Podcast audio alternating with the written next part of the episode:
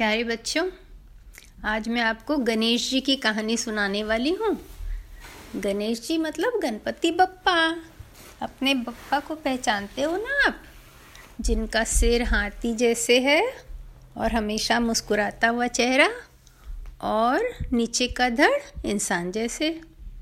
वो गणपति बप्पा जी, जिनकी हम लोग सबसे पहले पूजा करते हैं किसी भी काम को करना हो तो। तो ये कहानी है उस समय की, जब गणपति बप्पा जी और कार्तिक, उनका भाई बड़े हो रहे थे। और जैसे कि दो भाइयों में होता है, उन दोनों में भी बड़ी प्रतिस्पर्धा थी। बहुत कंपटीशन था। एक बार शिव जी के पास सारे देवता आए, कुछ अपनी समस्या लेकर। तो शिव जी ने दोनों भाइयों की तरफ़ देखा और पूछा इनकी समस्या का समाधान कौन करेगा? दोनों ने हाथ उठा दिया। तो शिव जी बोले, चलो, एक प्रतियोगिता करते हैं। इसमें जो विजयी होगा, वो इन देवताओं की समस्या का समाधान करेगा। दोनों राज़ी हो गए।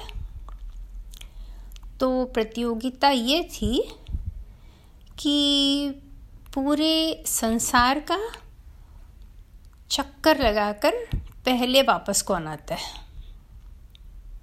तो कार्तिक तो खुश हो गया, क्योंकि उसके पास मोर था, उसका वाहन, और वो मोड़ पे बैठकर चला गया पृथ्वी का चक्कर लगाने।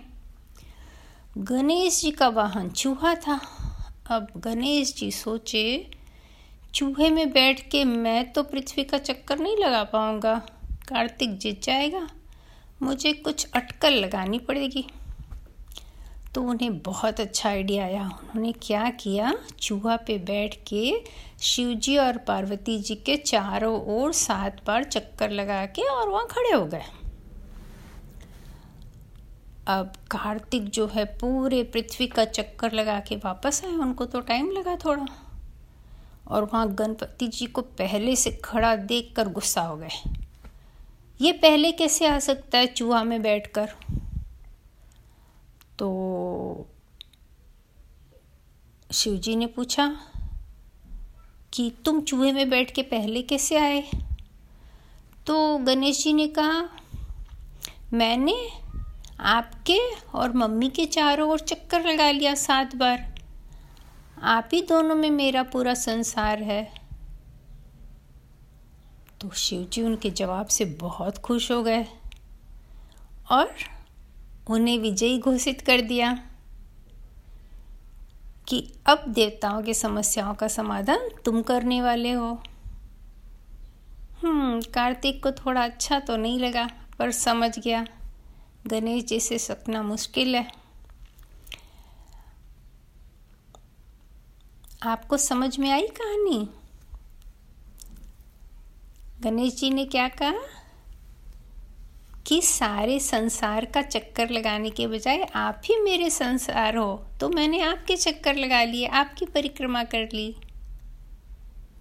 तो शिव जी ने इस बात से खुश होकर उन्हें और एक बात बताया कि आज से पृथ्वी में हर साल इस दिन, चौथ के दिन, कार्तिक महीना में तुम्हारी सब पूजा करेंगे। और तब से हर साल हम लोग चतुर्थ, गणेश चतुर्थी चतुर्थी का नाम ही गणेश चतुर्थी पड़ गया और हम तो उस दिन गणेश जी की पूजा करते हैं। आशा है आप लोगों को कहानी पसंद आई होगी। बाय बाय बच्चों।